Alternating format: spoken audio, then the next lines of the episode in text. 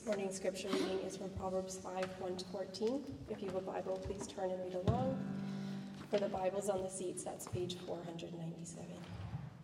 My son, be attentive to my wisdom, incline your ear to my understanding, that you may keep discretion, and your lips may guard knowledge. For the lips of a forbidden woman drip honey, and her speech is smoother than oil. But in the end, she is bitter as wormwood, sharp as a two edged sword. Her feet go down to death, her steps follow the path to Sheol. She does not ponder the path of life. Her ways wander, and she does not know it. And now, sons, listen to me, and do not depart from the words of her mouth. Keep your way far from her, and do not go near the door of her house, lest you give your honor to others, and your years to the merciless, lest strangers take their fill of your strength, and your labors go to the house of a foreigner. And at the end of your life, you groan, when your flesh and body are consumed. And you say, How I hated discipline, and my heart despised reproof. I did not listen to the voice of my teachers, or incline my ear to my instructors. I am at the brink of utter ruin in the assembled congregation. Let's pray. Father God, thank you so much for your word, Father. It's a light to our feet and a lamp to our path, God. And I just pray today that we would incline our ear to hear your wisdom and that we would take it to heart, Jesus, and live it out in faithful obedience. In your name I pray. Amen.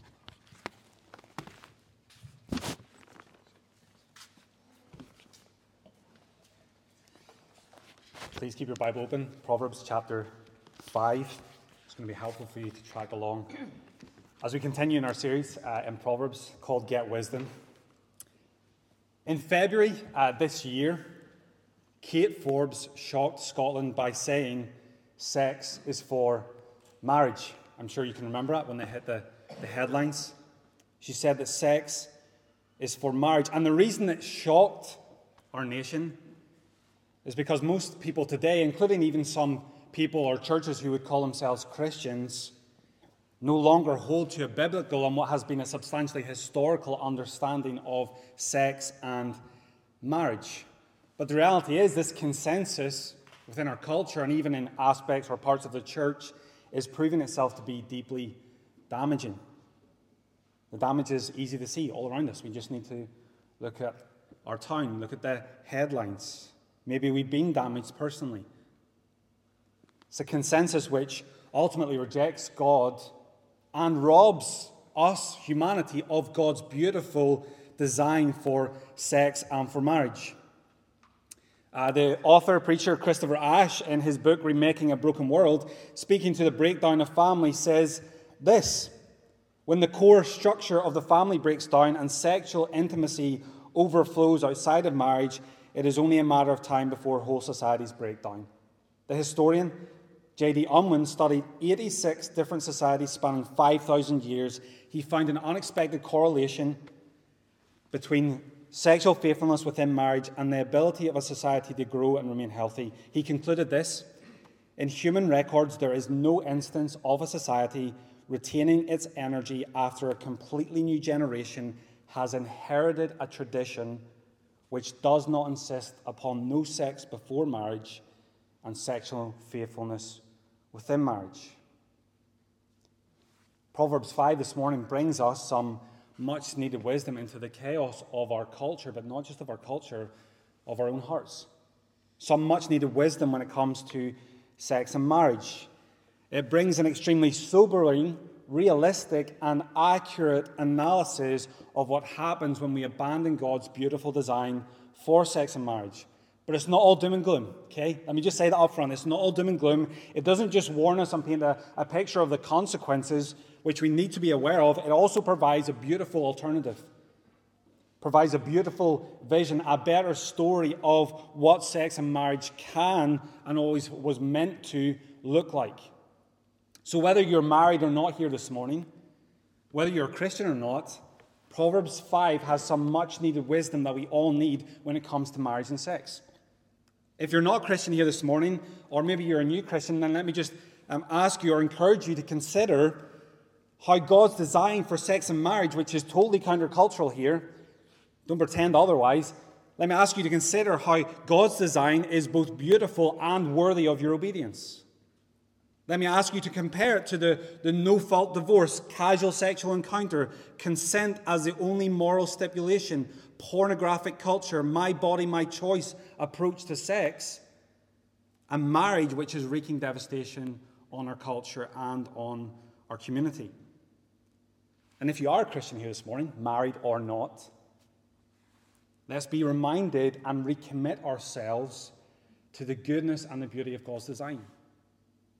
Let's consider the de- devastation of disobeying his design, and let's recommit in the strength of the Spirit and with the grace of Christ to obey it faithfully. So, the big thing we're going to see here this morning, the unique contribution that Proverbs 5 makes to this area of sex and marriage is this don't be fooled by forbidden sexual pleasure, which seems great, but ultimately will lead to ruin and death.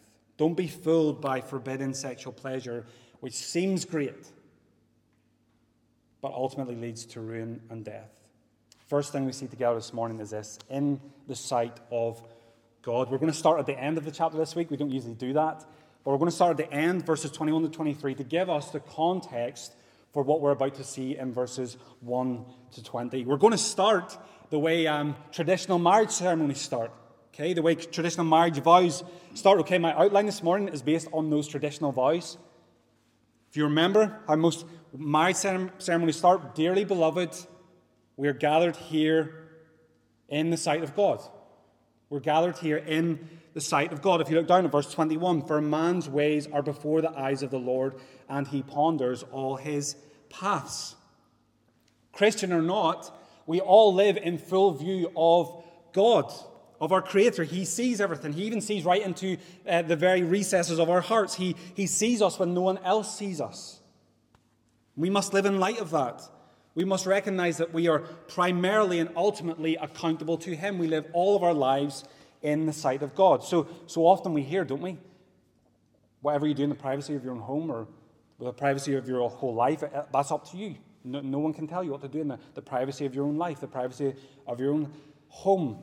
It's not true. God does tell us how we're to live, even in the privacy of our own homes. Proverbs 15 3 The eyes of the Lord are in every place, keeping watch on the evil and the good. Hebrews 4:13 and no creature is hidden from his sight but all are naked and exposed to the eyes of him to whom we must give an account. So when it comes to marriage and sex we must live according to God's commands and in light of God's coming judgment. That's what we're being reminded of in these verses. We must live in the fear of the Lord. Hasn't Proverbs been telling us that? Hasn't it been hammering that home to us? We are to live in the fear of the Lord. That's really the same thing. To live in the sight of God is to live in the fear of the Lord, to recognize that He sees and that we are accountable to Him. Listen again to the traditional marriage language, the, the marriage liturgy, which we so often hear. It reflects that. It reflects the fear of the Lord. Marriage is to be entered into reverently, discreetly, advisedly, soberly, and in the fear of God. And the marriage, traditional marriage charge, which you maybe don't hear as often at marriage ceremonies these days, says this. The person conducting would turn to the, the bride and the groom and say this I require and charge you both, as you will answer at the dreadful day of judgment. Yeah, that's maybe why you don't hear it so much. The dreadful day of judgment, when the secrets of all hearts shall be disclosed. That if either of you know any impediment why you may not be lawfully joined together in matrimony, you do now confess it we're honest, that's not how we often approach marriage. It's not how we often approach sexuality. It's primarily about doing what's right in our own eyes, what's pleasurable in our own eyes, rather than in God's. What happens when we don't live in the sight of God, when we don't live in the fear of the Lord? We'll look down at verses 22 to 23. The iniquities of the wicked ensnare him, and he is held fast in the cords of sin. He dies for lack of discipline, and because of his great folly, he is led astray. Today, we often think that doing what we want sexually, sleeping with whoever we want, fantasizing about whoever we want, is a freeing thing. It's the best way to live. Verses 22 to 23 tell us the complete opposite. It doesn't lead to freedom. Our sin and lack of self control leads to slavery, entrapment, and ultimately death, eternal death. But what happens when we do live in the fear of the Lord? What happens when we do live before the Lord in the sight of God as those who will be held account to account by Him. We've been seeing it throughout all these four chapters. It leads to the righteous path, it leads to the, the good way of life, it leads to life both now and in all its fullness in eternity. It leads to peace, it leads to joy, it leads to honor, it leads to security, and it leads to happiness. That's the alternative. So we're to live in the sight of God. Let us ask ourselves this morning then this Is there an area of our lives, and not just with respect to sex and marriage, is there an area of our lives right now where we are covering something up and we hope that no one will ever see it? Maybe it's something of a sexual nature, maybe it's a financial thing, maybe it's relational, anger, manipulation, abusive, coercive behavior. Maybe it's an addiction that we hope no one will ever find out about. Maybe it's something we've said about someone behind their back, slander or gossip. Here's the reality God sees it, God saw it. He sees our hearts, He sees our whole lives. And if it isn't already, it will entrap you, it will ensnare you. It will be revealed before the Lord on Judgment Day. Let's make no mistake about that.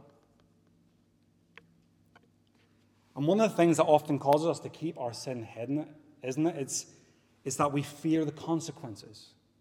We keep our sin hidden because we fear the fallout. We fear the, the consequences more than we fear the Lord.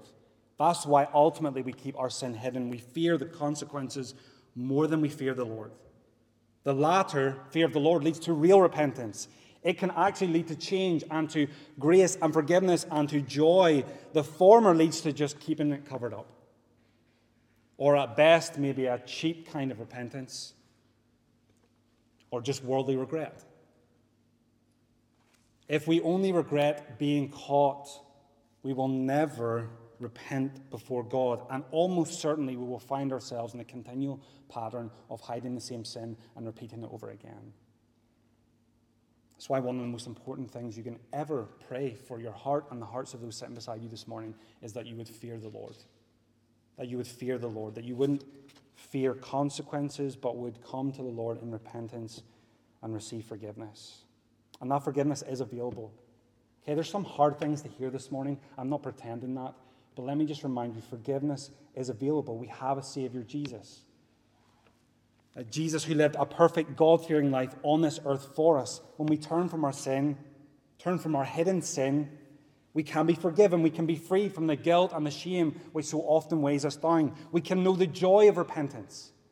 We can know the freedom of being forgiven, even if it requires doing hard things. And when we do that, when we trust in Jesus, God no longer looks at us in judgment, but with eyes of mercy.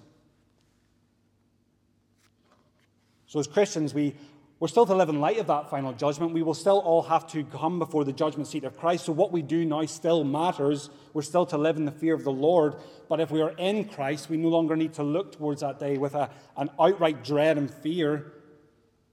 We're to look forward to it reverently and rejoicing. We can look forward to it with rejoicing if we're in Christ. So, in the sight of God, second thing, I will forsake all others. Verses 1 to 14. You look down at verses 1 to 2. Again, we get that call um, to, to get wisdom so that we might be discerning and wise. Okay? Be attentive, incline your ear, keep discretion. We, we get that call again to get wisdom uh, and discernment and, and wisdom, uh, particularly when it comes to temptation and sexual temptation, which is at the forefront of this passage. Just a couple of things to note as we dive into these uh, 14 verses and into the rest of the chapter. In the Bible, ad- adultery is used as a picture of our spiritual unfaithfulness towards the Lord. So, so the primary application here is sex and marriage, sexual immorality, but we can also broaden the application to all forms of sexual morality, lust, fantasizing, polygamy, homosexuality, open relationships, and even broader again to the patterns of sin and temptation which we face in our lives. The adulterous wife here, which we encounter, represents not just sexual immorality, but spiritual adultery. Okay, so keep that in mind as we apply this passage. Second thing to note is that the adulterous uh, person is, is a woman, uh, is, is not that just women um, do these things, it's, she's representative. It's not just that women try to seduce men, okay, it goes both ways. But in Proverbs, the, the adulterous person is represented here by a woman, so it goes both ways. Third thing, let's make sure we have a clear definition of marriage. Okay, I don't want to assume anything. And we shouldn't ever assume either, especially as we encounter people in our day to day lives. What is marriage? Marriage is a good gift from God to humanity. That's where we should start. It's a good gift from God to humanity to be enjoyed, to be used for ultimately His purposes and His glory. He created it to be a lifelong, monogamous, covenantal union, okay, not just some kind of cheap contract, convenient contract, covenantal union between one man and one woman. And marriage, defined as that, is the only context in Scripture, is the only context for any form of sexual intimacy. Therefore, God calls us okay, to, to not just live sexually pure lives outside of marriage, but also within it. So, with those three things in mind, here are the two big things we see in, in verses 1 to 14. If we are to forsake all others, if we are to hold to that vow, we must see past the seduction and consider the consequences. Verses 1 to 6 really kind of pull the curtains back from the, the nature of seduction, of temptation, and, and of sin. The, the lips and the words of the forbidden woman seem sweet, they seem smooth, they're easy to listen to, they're tempting. Sin, sexual sin, will entice us, it will lure us, it will pull us in, it will appear, it will appear on the surface sweet and satisfying. It will try to draw us into a more exciting story. Hey, here's a more exciting way to live. Here's a, a more pleasurable way of life, a more exhilarating experience. You maybe notice in verse 6. Why, why, why does, or sorry, in verses uh, 3 and 4, why does he focus on her words and not her physical appearance? Because so often in society, isn't it, we think it's the appearance, it's the image which leads us astray. Why the words? And we saw that already back in chapter 2. Because the heart of the battle when it comes to sin and sexual sin, particularly, is not ultimately what we look at, though that counts. We thought about that last week. It's the lies we've chosen to believe in our hearts. If our eyes are drifting, it's because our hearts are already doubting. That's how it was in Genesis 3 at the fall, when our first parents sinned. It began with what did God say? And with that doubt and that lies implanted in the heart, it was then that the forbidden fruit became pleasing to the eyes. The seductive nature of sin is this it entices our hearts with a better but false story. There's lies behind it. What is that better story of sin and sexual temptation? It's this you deserve this, you deserve an escape. Yeah, your spouse hasn't shown you enough attention. It's their fault. You have the right to do this. Sure, it won't harm anyone else. No one will ever have to find out. I know you feel rejected. Come and feel respected and loved. It'll feel good. And it's so easy. There's no commitment involved. And you know what? There's probably not going to be much consequence. That's the lies behind our sexual temptation. Seduction seems sweet like honey.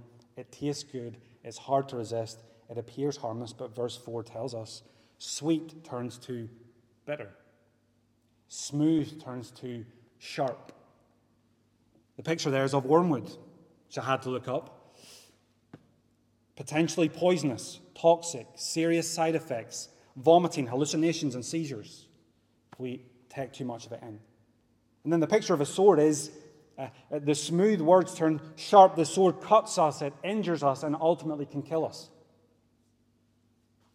In the words of Thomas Brooks, the Puritan, sin and temptation present the bait, but they hide the hook. Presents the bait, looks great, tastes great, seems great, but the hook is hidden, the hook is there. It will eventually get us, and verses 5 to 6 tell us it will eventually kill us if we persist unrepentantly. The picture in verses 5 to 6 is this if we continue, uh, if we indulge in this temptation, if we indulge in temptation and sin and put our, we are essentially putting our lives in the hand of someone who is blind, who is blinding, blindingly dragging us to death. See past the seduction, see past the momentary pleasure to what lies behind it. And consider the consequences. Verses 7 to 14, we see the consequences of giving in to this temptation played out. In the light of the hidden deadly dangers of the forbidden woman, of temptation to sin, do you notice verses 8 to 9? Keep far from her. Okay? Verse 9, don't, sorry, verse 8, don't go near her door. This woman is not to be played with. Don't, don't go up and don't go up and even, even knock and, and then turn around. Don't even go near her. Stay far away from her. Don't flirt with sex. Don't flirt with temptation. It will promise you something sweet and pleasurable, and then the hook will come out and kill you. And if that wasn't enough of a warning, consider the consequences here laid out in the rest of these verses of sexual sin, of adultery, of sexual immorality. Here's what it'll cost you. Here's what it'll cost me if we go down this route unrepentantly. It will cost us our honor, verse 9. She promises reputation and respect. She will give us nothing but shame and disgrace. It will cost us time, verse 9 as well. She will offer you a moment, a second of pleasure. It will cost you years of your life. The consequences will linger, maybe even for a lifetime. It will cost you your strength and hard work. She promises reward, she promises relaxation. She will rob you of everything you've ever worked hard to build. It will cost you regret, verses 11 to 12. She promises joy and relief. All you'll be left with is regret. And it will cost you public disgrace. Verse 14. You notice?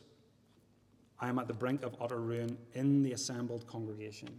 She promises you private pleasure, but in the end, it will lead to public ruin and disgrace you look around our world and in our town and even sometimes in our lives, you will see those consequences all over the place. Consider then the man or the woman who commits adultery. Maybe it began with sweet words of affirmation or flattery, a text here or a text there. You believe the lies.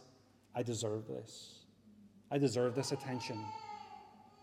My wife or husband doesn't listen to me or love me anymore. It then leads to an affair those moments of forbidden pleasure feel so good, but they will cost you.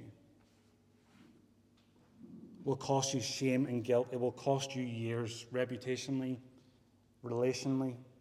The damage can last a long time. It will leave you with regret, and it may begin private, but it will lead to public ruin. It will eventually come out, either in this life or on the judge, day of judgment. And the fallout extends to family, friends, and society. Your decisions don't affect, do affect more than just your life and the life of the people directly involved. It affects everyone.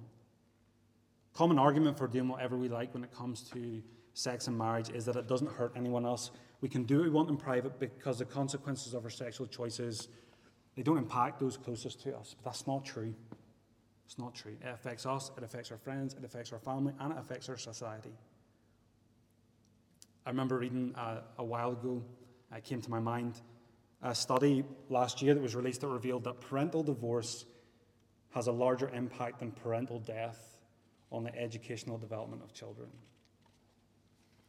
Consequences aren't just ourselves. I also saw this past week something came out in the news.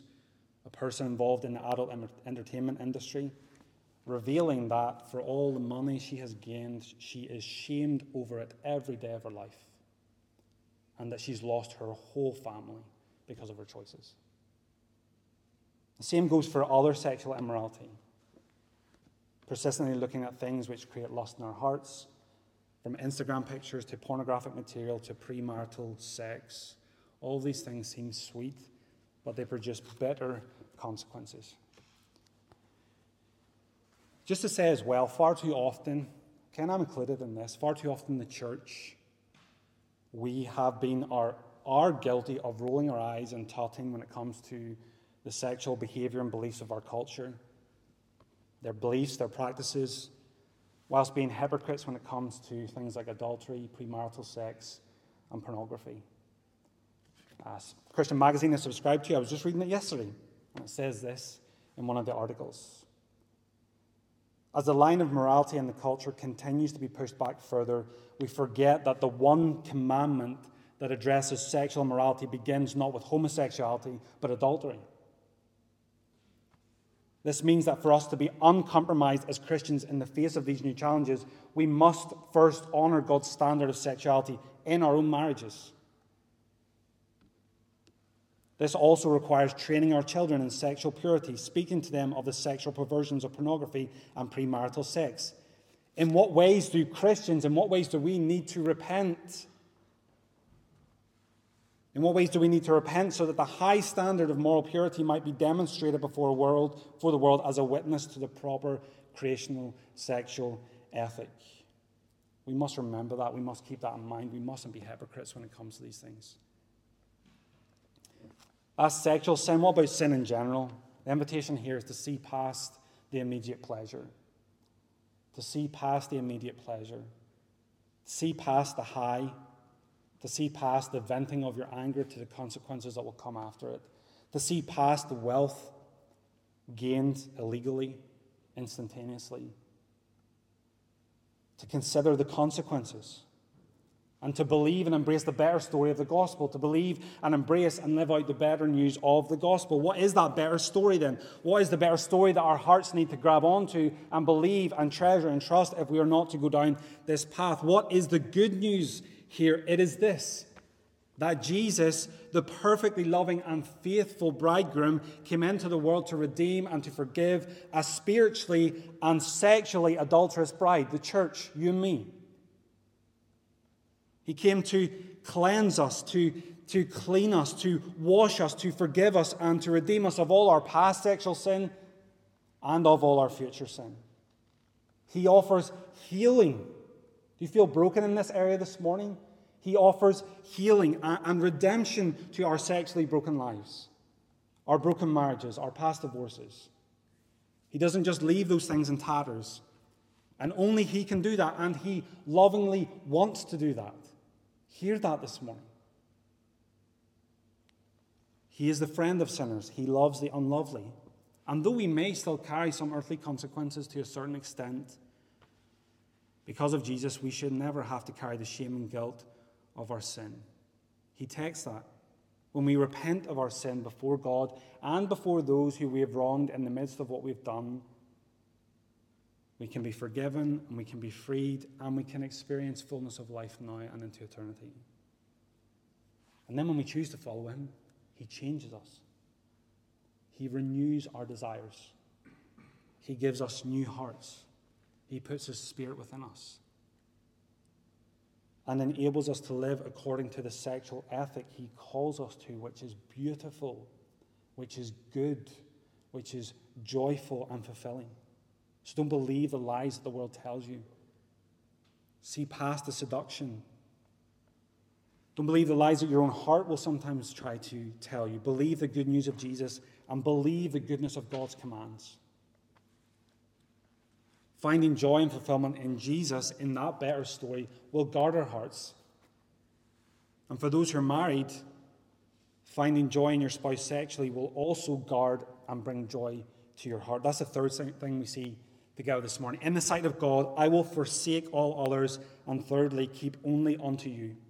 Let me just read verses 15 to 20, if you read along with me, please. Drink water from your own cistern, flowing water from your own well. Should your springs be scattered abroad, streams of water in the streets, let them be for yourself alone and not for strangers with you. Let your fountain be blessed and rejoice in the wife of your youth, a lovely deer, a graceful doe. Let her breasts fill you all times with delight. Be intoxicated always in her love. Why should you be intoxicated, my son, with a forbidden woman and embrace the bosom of an adulteress? So the Bible here and in other places is unashamed about the beauty and the pleasure of sexual intimacy within the context of marriage. We shouldn't blush at these things. Sex is a beautiful gift from God to be enjoyed within marriage, and there's a couple of key things here we are to see exclusivity and enjoyment. Verses 15 to 17 are all about exclusivity. They stress that if we are married, we must not look outside of our marriage for sexual fulfillment, for sexual intimacy. We're not to, to share ourselves sexually with anyone apart from our spouse. Monogamy, contrary to popular belief, is the best way to be sexually fulfilled. We are not missing out by committing to monogamous covenant marriage. Why? Because that's how God designed it. That's how He designed it to be. Big reason why lifelong exclusivity when it comes to sexual intimacy within marriage is so necessary and so fulfilling is because sex is more than just a physical act. It's not just two bodies uniting together. It's, as we thought about last week, it's two embodied souls uniting together, two embodied hearts. It's a deeply vulnerable, self disclosing act where two people are united as one flesh. So, within the, the context of monogamous marriage, over time it acts like a glue, increasingly binding the married couple in love and in intimacy. Their souls are, so to speak, knit together over time. That's the beauty of monogamy and of sex within it. But the opposite, repeated acts of sexual intimacy outside of that context, outside the commitment and love of covenant marriage, is the equivalent of continually ripping off a yellow sticky note and seeking to reapply it. Eventually, it won't stick so well anymore. It's the equivalent of ripping off a yellow sticky note and reapplying it continually. Eventually, it won't want to stick anymore. Now, for the Christian, there is hope and redemption for our sexual sin. But if we persist in this way, we will do damage to our souls and to our bodies. They weren't meant to be treated like that. So if you're married, it's kind of very simple. Don't look elsewhere, either physically or through fantasy. Don't look elsewhere for sexual fulfillment. Remain exclusively faithful to your spouse. Exclusivity and then enjoyment in verses 18 to 20. And enjoyment's a really weak word here. It's two E's, that's why I used it, but it's a really weak word here. The better word is intoxicate. Intoxicate yourself with your spouse. That's what we see in those verses. Verse 19, be intoxicated. Okay, and if, I don't know about your Bible, my Bible has a footnote there. If you look down, it says um, also can mean led astray. Can also mean led astray. So here's one area of your life where you should be led astray. Okay, compare that to the end of the chapter. He dies for lack of discipline, and because of his great folly, he is led astray. That's a led astray you don't want to go down. Here's one you can go down, and you should go down. Be intoxicated with your spouse. Sex is a great gift to be fully enjoyed in the context of marriage. So if you're married, let me say this this morning do not neglect one another sexually. Have sex regularly approach sex with an attitude of service and sacrifice. Understand sex as a source of pleasure and as a means of protection. We thought about that back in 1 Corinthians 7. Don't stay apart for too long. Regular sex within marriage serves as a means of protection against temptation and the devil, who would like to get a foothold in between you and your spouse. Let me just say, too, not being sexually satisfied in marriage is never an excuse for going outside your marriage and looking for it elsewhere. Work through that prayerfully together, patiently together. Navigate the changing circumstances and seasons of marriage when it comes to sex. Do that with patience and understanding and much communication. Be prepared okay, in, our today, in today's culture and in today's world be prepared to work hard to change your view of sex, given past, present sexual sin and the nature of the pornified culture that we live in. Be prepared to work hard to change your view of your spouse and of sex. understand that, in the words of Tim Chester in his marriage prep book, which have always kind of stuck with me, good sex begins long before you take your clothes off. Pursue one another emotionally and relationally, not just sexually. And don't forget the giver of the gift of sex. Sex is meant to point us to Him, to the intimacy of marriage, to the one who has given us the gift. It's meant to remind us of the, the love of Christ for His bride, the church. Seek joy and fulfillment then ultimately in the giver of the gift, not the gift itself.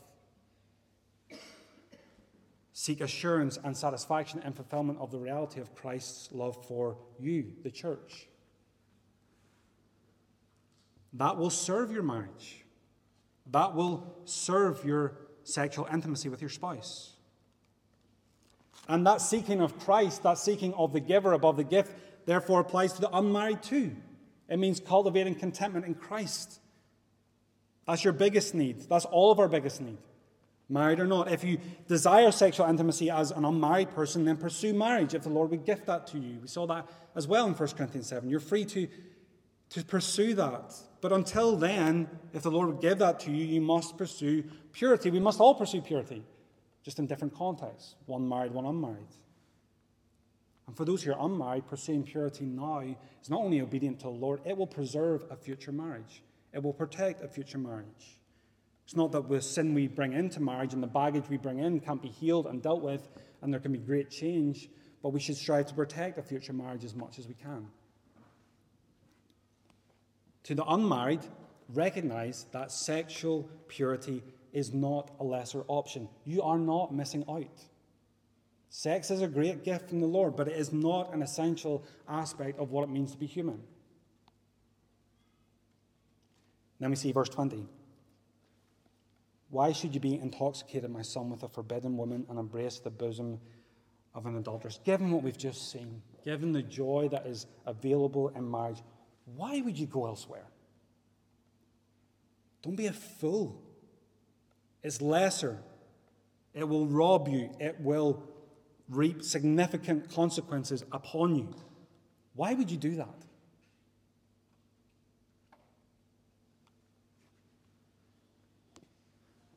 For the married, you have a beautiful spouse to enjoy. For the married and the unmarried, you have Christ.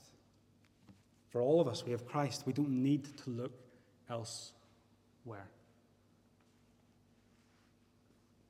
See these marriage vows as a commitment to Him. In the sight of God, I will forsake all others and keep only unto you. But much more so, see them as commitments that He has made to us in His love and in His mercy and in His grace. His commitments to us as our bridegroom. So let's not be fooled by forbidden sexual pleasure, which seems great, seems sweet, seems exciting, but there's a hook behind it. It will lead to ruin, and ultimately, if we persist in it, to death. We are to pursue sexual faithfulness both within marriage and outside of it. We are to soberly consider the consequences of disobeying these things. And we're to enjoy good, God's good gift of sex within marriage as a means of pleasure and protection. And know, right, that all of us have messed up in this area in some shape or form, either past, present, or maybe in the future. We have all messed up when it comes to these things in different ways. We still will. What is our hope then? Does our past sin, our present sin, spoil our future?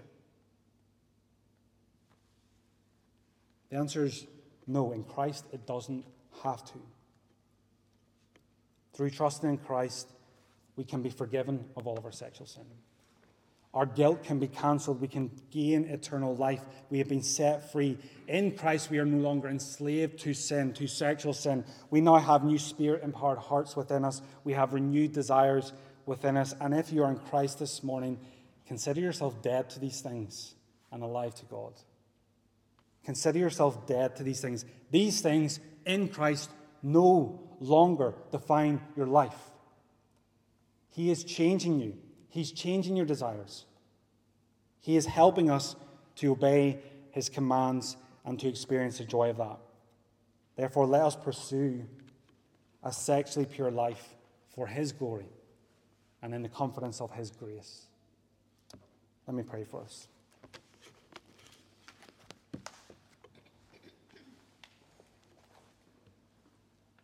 Father, we thank you for the unconditional love of Christ, for the love that He has shown us as a bridegroom in coming to save us. Father, even though we are so unfaithful towards you, even though we commit spiritual adultery against you, Father, you still love us. You still sent Jesus to come into the world and redeem us and clean us and wash us and give us a future and give us hope. And for this, Father, we're so, so thankful. Father, help us to live out these things faithfully. Father, we recognize that these things are hard, but yet you give us all the help we need. And so we pray that you would help us to draw comfort from that and that you would help us to trust you and to obey you in these things. In Jesus' name, amen.